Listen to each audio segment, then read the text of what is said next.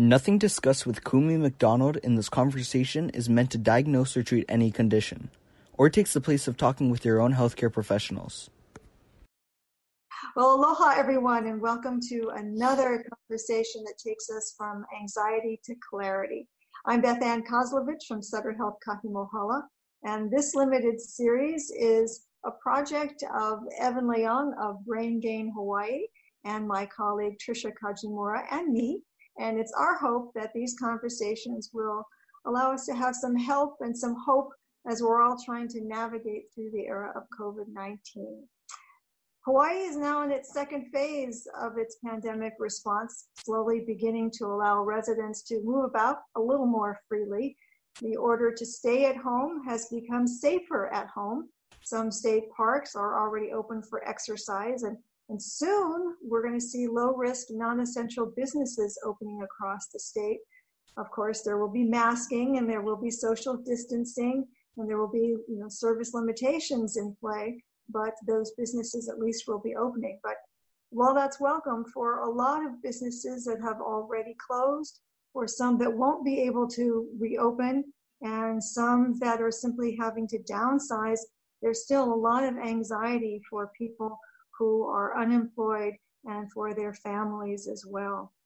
If there's a positive note in any of this, it's that talking about mental health has become easier and acceptable to talk about. Kumi McDonald talks about it all the time. She lives it every day. She's the executive director of the Hawaii chapter of the Hawaii Alliance, pardon me, the National Alliance on Mental Illness, and uh, she has been gracious enough to give us some time this morning to talk about what her organization has been doing to help a lot of people because they've been so busy uh, over at NAMI Hawaii. And we're going to get some insight from her this morning. Hi, Kumi. It's really good to talk to you. How's your family? Hi, Beth Ann. Thank you. We're well. Everyone in our family's doing well. There have been some mental health challenges here and there, but overall, we're doing good. And how are you faring? I'm doing well as I'm doing so much more self care practices because of this. So I think after the crisis is over, I'm going to come out on the other side a little bit healthier, maybe. You know, that might be one of the upsides to all of this that people have been focusing a little bit more on what they need to do to take care of themselves. But as we're all being asked to do that, and now we're sort of peeking out and looking whether it's safe to come out or not, and we're being told that well, yes, indeed, you can do this, but not that. You have to do it this way, but not that way. Uh, life is, is going into the, the next phase of what lots of people are referring to as the, the new normal. Uh, mm-hmm. I think more transitionary than normal. And it will continue to move as we come through the next six, eight, 18 months. But for the families that you've been talking to, many of whom have been meeting through the family to family group meetings and other meetings, and obviously they can't happen now. Are those happening via Zoom or other technologies that people can actually get together and continue to have that kind of help that NAMI has been offering? So we have just been inundated with help requests. You know, people are calling, asking for advice. How can I connect? I'm struggling. So we are online. We are doing support groups. We have family support groups. We have peer recovery support groups for people living with mental health issues or excessive stress through COVID or depression or any of those things. Then we also have another one that's a faith based group that faith groups gather together and talk about mental health and what gives them hope and challenge and you know recovery stories. So we have three types of support groups available. And then we also have workshops. And i know there's wonderful agencies like your this one right here is another webinar type of event, but we are doing self care type of workshops where we're teaching art therapy, music therapy, or how to de stress, things like that. What are you hearing from a lot of the people who are asking you for help? What specifically are, are they asking you to, to help with? Well, most of the people are asking about for themselves because they are under extreme stress and i can attest to that it's just juggling so much a lot of them are still working and so they don't know how to balance the extra workload that they have now. And then they're struggling with their own depression or anxiety that's been um, exasperated because of this you know triggered because of all of this crisis that's happening. Other people are um, maybe we're very uh, out out there outgoing extroverts love to be out in the public and then that was their coping strategy in dealing with their mental health right when they're stressed they go out and party they go and visit with friends but now that they can't do that their anxiety levels or their stress levels, depression is now um, going up, and so they come and seek help. So you're hearing mostly from people who were already attached to me and just asking for more help with this, or are you also seeing people come to you because for the first time they're having to deal with some sort of, of mental health crisis point? Gee, I would say maybe um, a little of both, a little of both. But I kind of feel like perhaps they were already dealing with something before. You know, they might have been having a low grade depression and then this, this just pushed them over the edge. Or maybe they were already dealing with a little bit of anxiety and but they were able to manage it. And then now it just, you know, capped out. Mm-hmm. So, as you mentioned, all of this, and certainly we can all see this, and, and, many of us are feeling it too that our present circumstances are exacerbating what may have already been an issue. How are you telling people to deal with that additional pressure? What's what may be different in the approach aside from the fact that you know people can't gather and be at the same meetings in the way that they were well what I, what I love about NAMI is that we've already been practicing everything that we're doing there's nothing new that I'm sharing it's how do we stay mentally well? Well, we get educated, right? We learn about it. We get together in community and support one another, support groups, right? So uh, we have the workshops, right? You're learning things at the workshop. You're getting together in support group. And then go and see a therapist. So we suggest there's a lot of ways to find um, telemedicine and free online therapies. There's a lot that's being offered, so we connect them to those resources.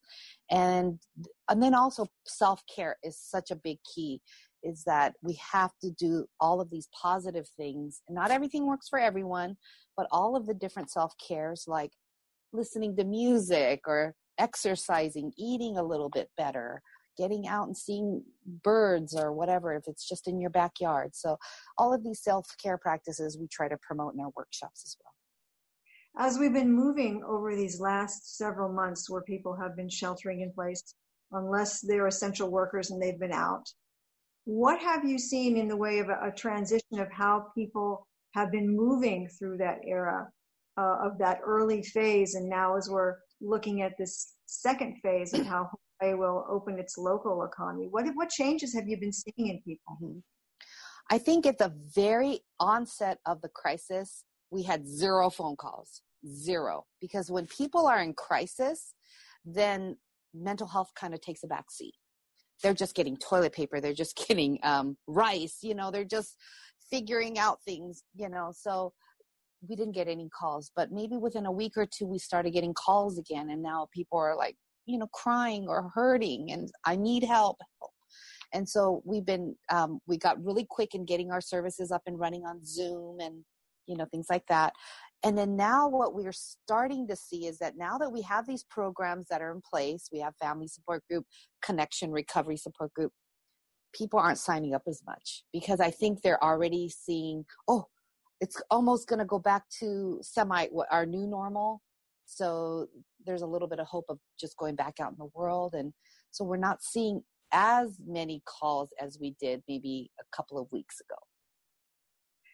That sort of presents an, an interesting position too, where you're looking at the world and seeing that there may be opportunities to engage more, albeit with masking and social distancing or physical distancing, all of that but also the fast fact that this may be sort of the, the lull before the, the next storm, because we're mm-hmm. talking about all of us who are here in Hawaii together, ostensibly people coming to Hawaii who have been arriving during this have been residents who have been returning. Uh, but how do you look at this next phase? Well, the next phase is, you know, I can't really predict what will happen, but my in my own mind, I'm thinking perhaps there will be a new normal. We're not going to go back to the way things were. It's a new normal. And I think we're going to be able to do a lot more online platforms. This is something that I think a lot of people have been asking for a long time, especially in the rural communities. There are so many people who are calling into our support groups and checking in with us uh, who said, I don't have a car. I could never come to these NAMI events before. I live in Waianae. I live in um, Hilo. I live in, you know, Maui, Kihei, and there's no group for me like this there. So it's really neat that people who couldn't do it are now connecting. And so hopefully what we're going to see is that this new normal will be, we're going to do a lot more online, get more resources out there. So it's easier for the person, the working mom who has two jobs, or the person who has anxiety disorder who can't leave the house. So we want to make um, all of our programs more accessible and more easier to access.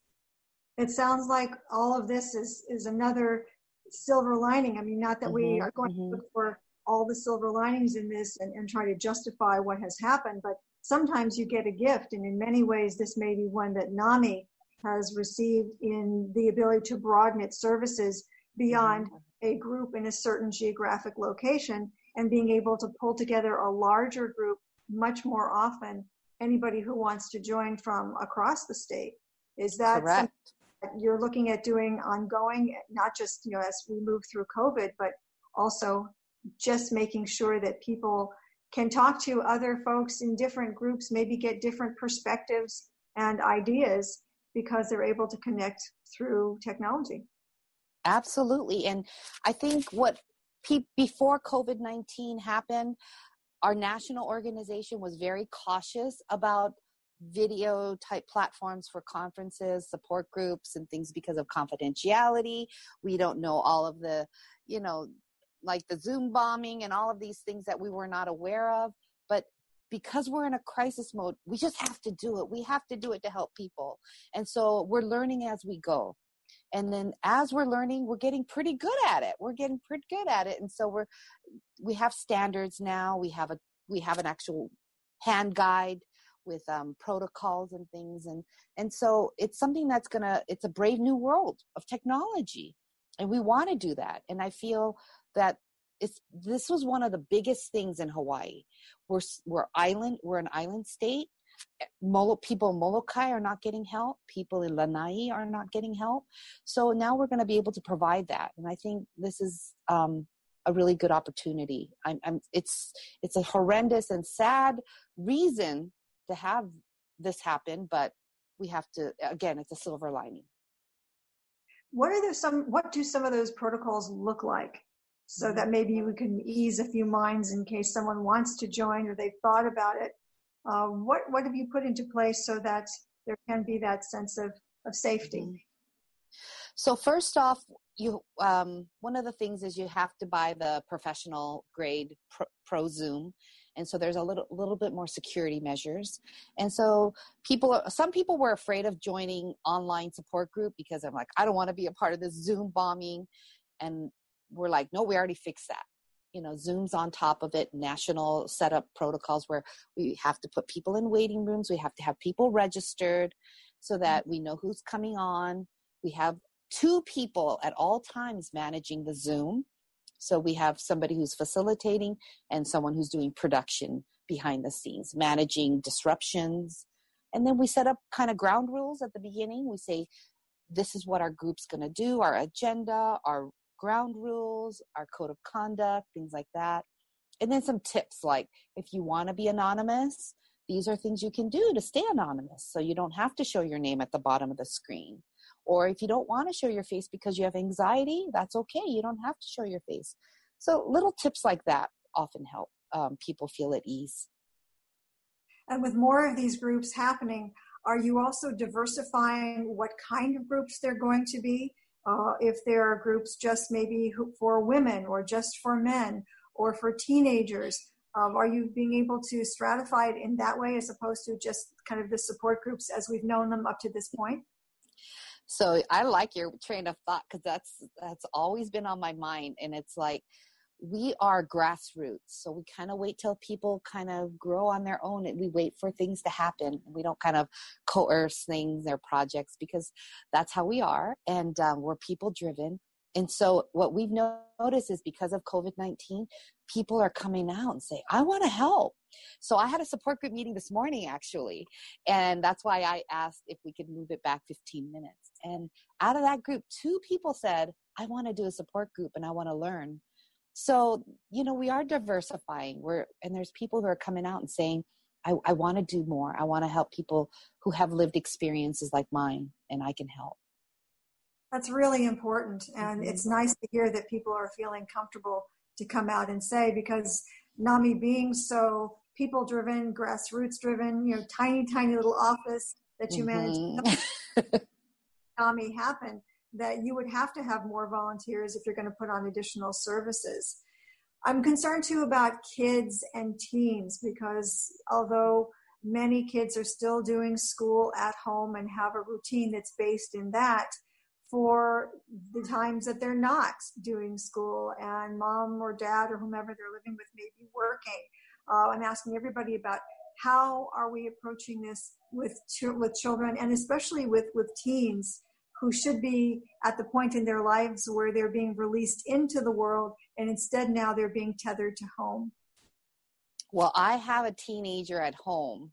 And That's it's why- personal it's a personal struggle and you know so for me as a mom as someone who understands mental health i i know all these things in my head what we're supposed to do we're supposed to be compassionate and kind and understanding because it is a stressful time yet we want to set boundaries we want to keep a routine we want chores to be done we want their curriculum schoolwork to be done so it's a constant challenge having to be a mom but also then take care of myself because I have double workload and then I have to come home and take care of my two aging parents and a teenager and still manage a home. And so it's a lot for me too. And so I think what all I can say, I'm not the expert.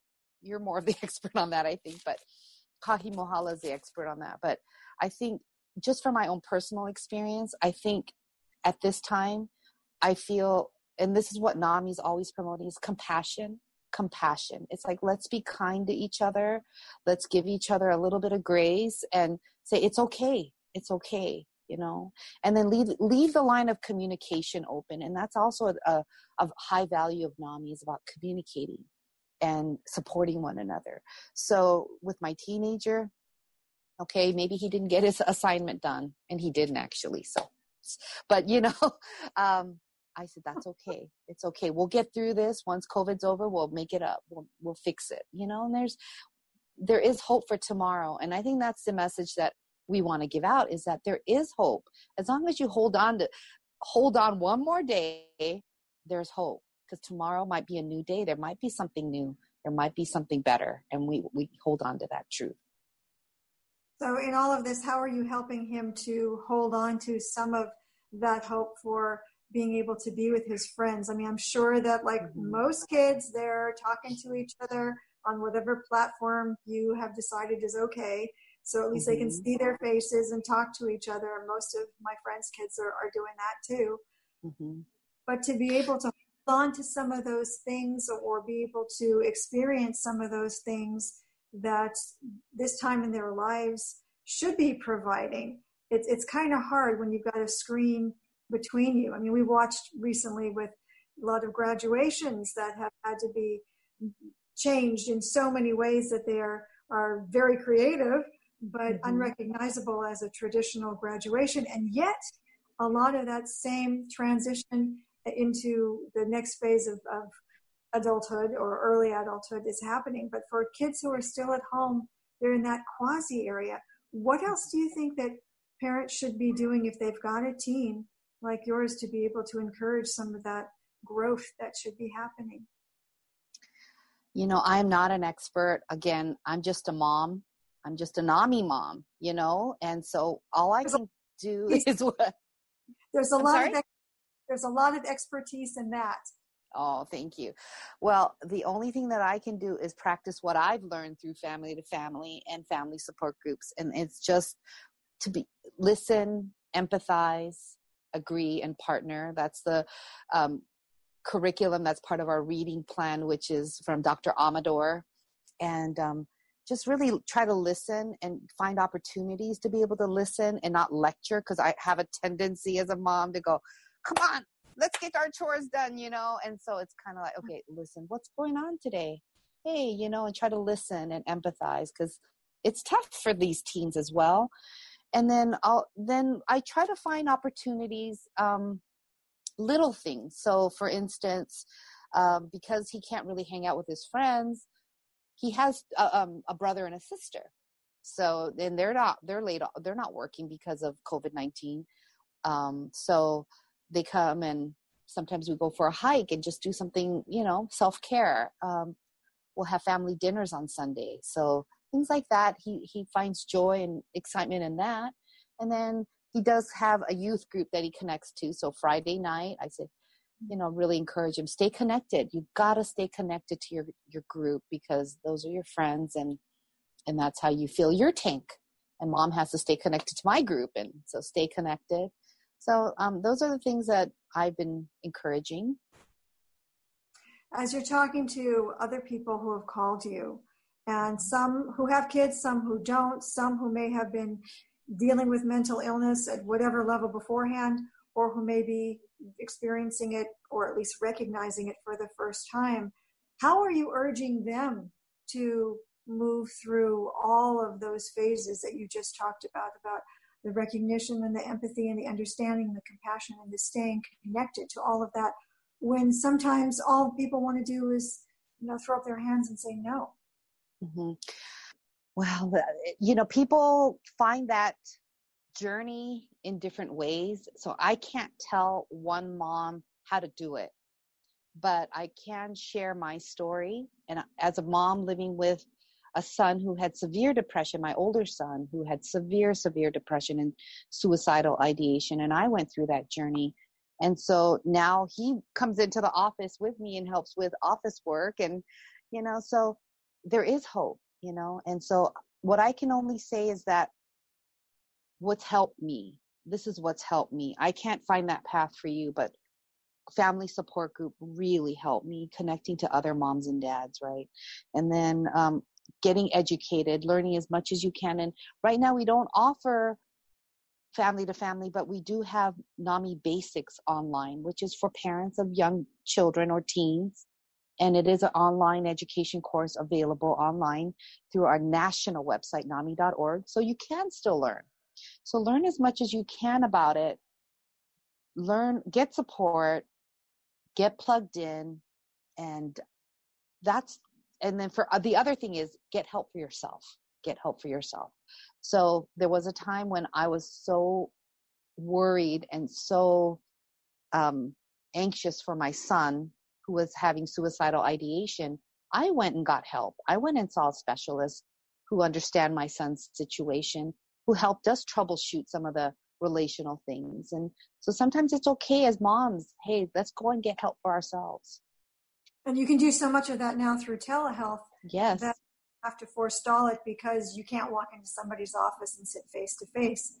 So I hear you say take it and address it now, no matter what. Mm-hmm. As you look out generally into the community, I mean, the greater community of Hawaii, the smaller community in which you live, all of that, what do you think that we are doing well as we look at mental health issues? And what do you think we're still not handling so well, particularly now as we're all trying to figure out how we're going to make this transition to whatever comes next and whatever comes after that? Mm-hmm. I think what we're doing well is, you know, it is a mystery why Hawaii has this, the lowest death rate with COVID 19, but I have a hunch and my hunch is that we practice aloha, we practice kokua, we have this small island community. So there's a lot of kindness, there's a lot of compassion. You know, I mean, we're not perfect, but I, I do see people in the supermarkets, you know, they're very courteous and, oh, go ahead. And we're, we're showing aloha to each other. And I think that's a great thing to help our mental health. So I think continuing that community feel and saying, hey, even though I don't know you, you're a stranger, you're part of my community you're part of my aina and i care about you and so i think that's something that we're doing well um, I think we there's a lot of great agencies like Kahi Mohala, Mental Health America, uh, so many wonderful agencies doing great work. We're doing groundbreaking work, so I, there is hope. What I don't think we're doing well is that, well, now I won't say we're not doing well, but we could improve on is I think there are things that we can't figure out how they intersect. You know, how yeah. do we? I'm sorry. It says, tell me more about what those things are that, that don't intersect. So we know that we don't want to have uh, people with mental illness arrested, but then, so we don't arrest them, but now what? What do we do with them, right? So then, okay, we'll get them treated, but then where do they go after that? There's no long-term care, or there's no, there's a lot of gaps in services, right? So we say, okay, we want to help the homeless.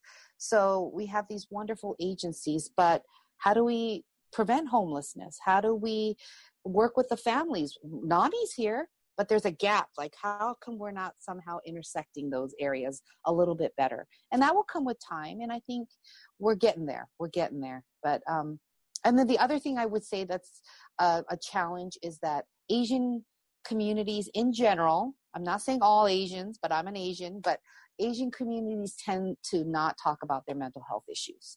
Um, in general, they say that people of the Asian community, I mean, Asian Americans are less likely to get mental health services compared to their um, non minority counterparts.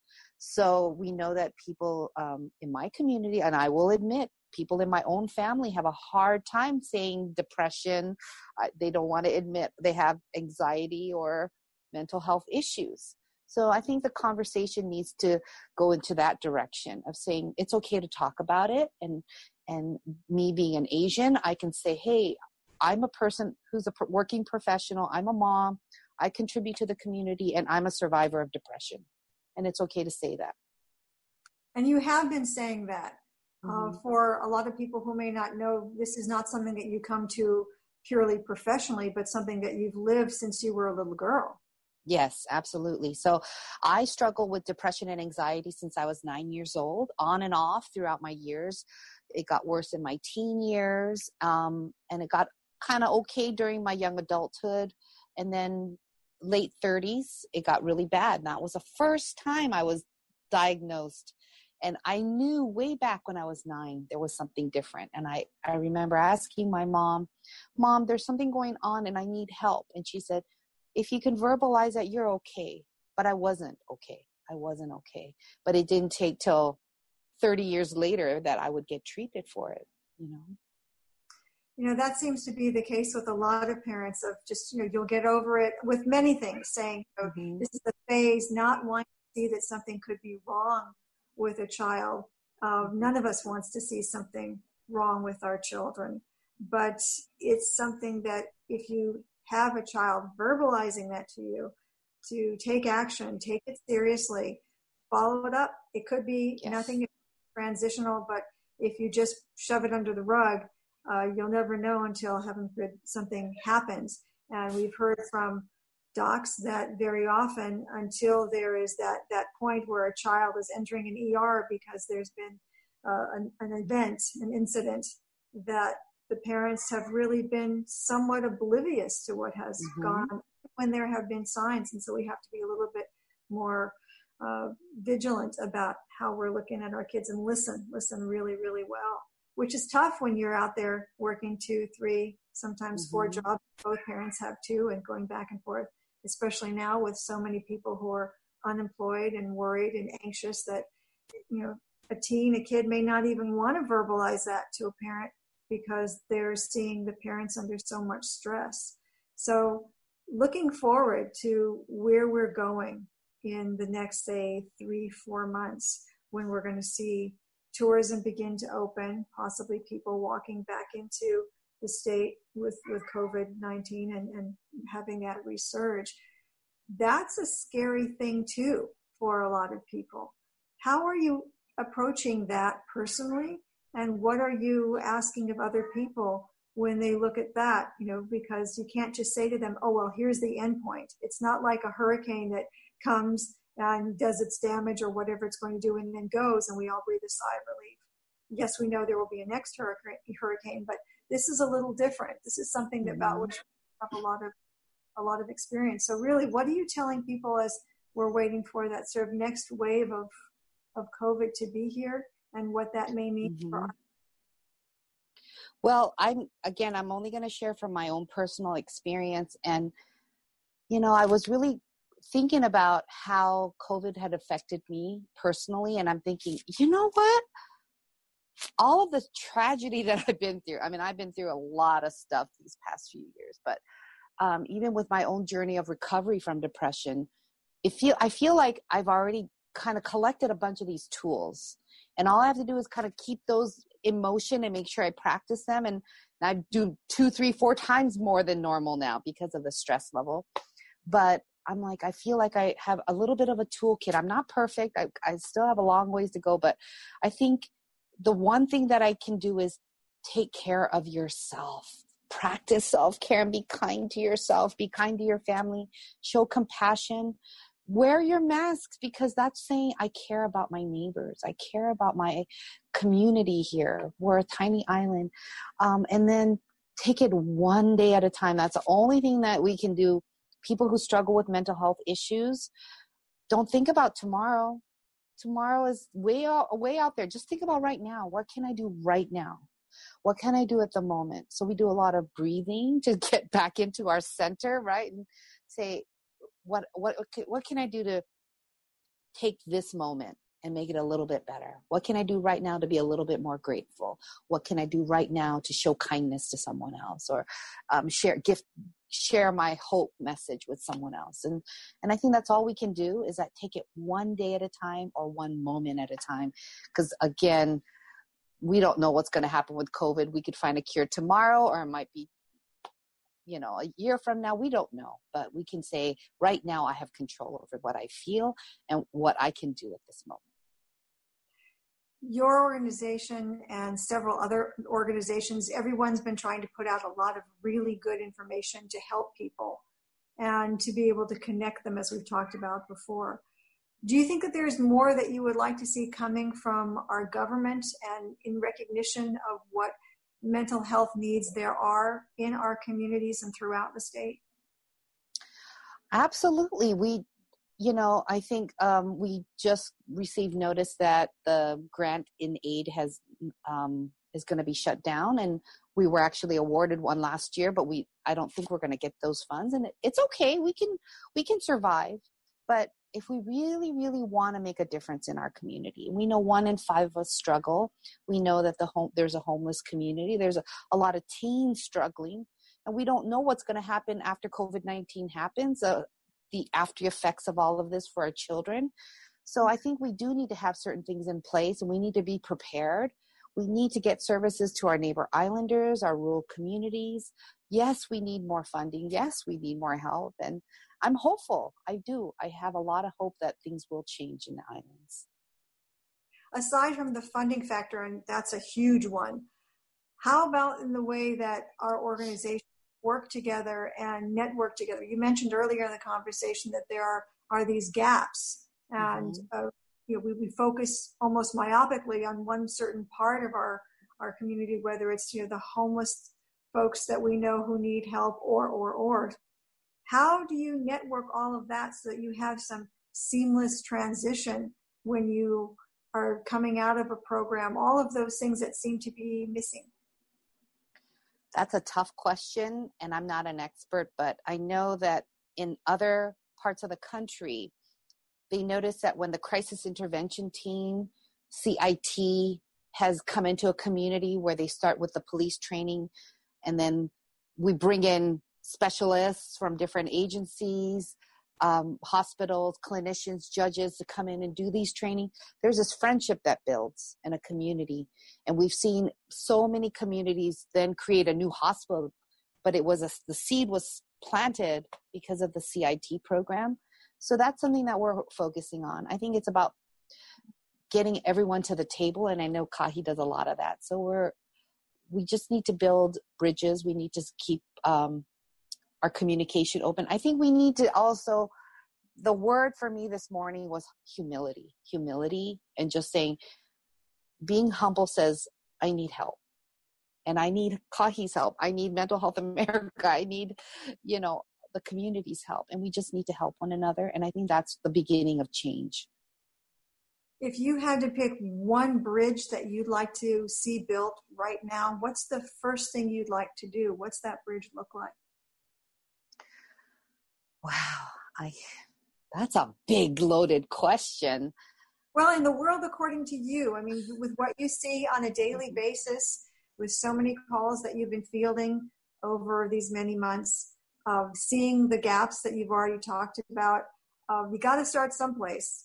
Uh, where's that someplace that you want to start to be able to build a bridge that you feel that we all should be focusing on to build that, that next bridge? I think personally, I would say youth, something in the line of we got to get more education out towards the youth. And I know that there are some projects in place, but again, like you said, they're kind of myopic and we're not connecting the resources together.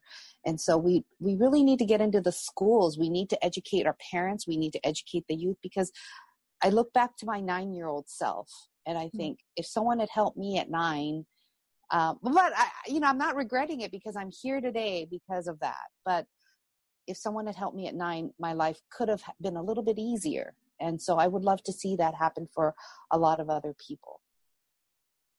So if you go into the schools, what, what, what would that look like? I'm really curious. What would you like to see happen within the school system to focus kids on mental health? Mm. Well, we're a small organization so the only thing that we provide right now is just pre- presentations where we go into schools and educate teachers and students on what does mental health um, issues look like how to uh, notice if something's going on with your friend and how to get help. And it's okay to ask for help and, and we bring in a youth speaker to share their story so that the kids can see another young person say oh that person looks like me and she was okay sharing her story. Maybe i can share my story with a counselor or a teacher or a parent. And so we're doing that. But then the next step on that would be let's get curriculum built into the schools. You know i hear a lot of teachers who mm-hmm. partner with nami say i do we practice meditation every morning for five minutes you just do breathing. Get the kids centered so that they're not all over the place yelling, throwing things and or if there are kids who are struggling and they can't sit still, let's use curriculum and put it make adaptations in the classroom so that mental health is not just one little pocket of something we need to know about. It's every part of all our learning about how we interact with families, how do we deal with our loved ones at home. Everything is about mental health. It's not just mental illness in a bracket. That's that would be my hope. With the way the DOE is envisioning, or at least we're hearing parts of that vision for next academic school year, even for some of the summer activities, do you see that there might be more opportunity to bake in that curriculum so that it truly could be integrated, you know, throughout what a child's experience would be as opposed to just that little pocket you talked about. Yeah, well, we shall see what happens. I, I have no idea what tomorrow brings, but you know, I think it is a, an opportune time. I think right before COVID 19 happened, we did have a lot of speaking engagements at schools happening, but um, a lot of it, you know, got postponed or canceled because of what, you know, the crisis. And so hopefully it'll reemerge and and they will see the importance of it. And hopefully nami and kahi and all of our wonderful partners will be a part of the table because we can't do it alone. We cannot do it alone. I'm just thinking that especially with so much of the curriculum that may now be online that mm-hmm. you might even have a better opportunity and you don't have to be going to all over you know the state or all over Oahu to be able to do that, you could simply be, you know, broadcasting or be part of the curriculum. Anyway, just thinking mm-hmm. about that. Mm-hmm. mm-hmm. Yeah. So what I notice is that people need time to get kind of situated in their current crisis. So I think my brother is a t- public school educator and I know, you know, having to go online was just tremendous stress, right? Right? Even for us, right? It's a, lot, a big learning curve. So I think when things and then the end of the school year is happening, graduation's happening, And so uh, maybe during the summer, people, hopefully we'll get some ideas going. Well, I hope you do. And I want to thank you so mm-hmm. much for everything that you shared with us today, your personal story, your family, so much of what is happening with those people who have been calling you and the help that you've been able to offer through NAMI Hawaii. And I wish you, as always, all the best. Thank you, Kumi. Thank you, Beth Ann. It was so good to see you. Always good to see you and to talk to you too. Okay. And for those who joined us, if you have a topic or a question that you'd like to have us answer, be in touch. You can get to me at Kozlov B, that's K O Z L O V B as in boy, at sutterhealth.org, and we'll make sure to get your question answered. Or if you have a topic, you might just see it on a future episode of From Anxiety to Clarity. I'm Beth Ann Kozlovich. We'll see you next time. Bye for now.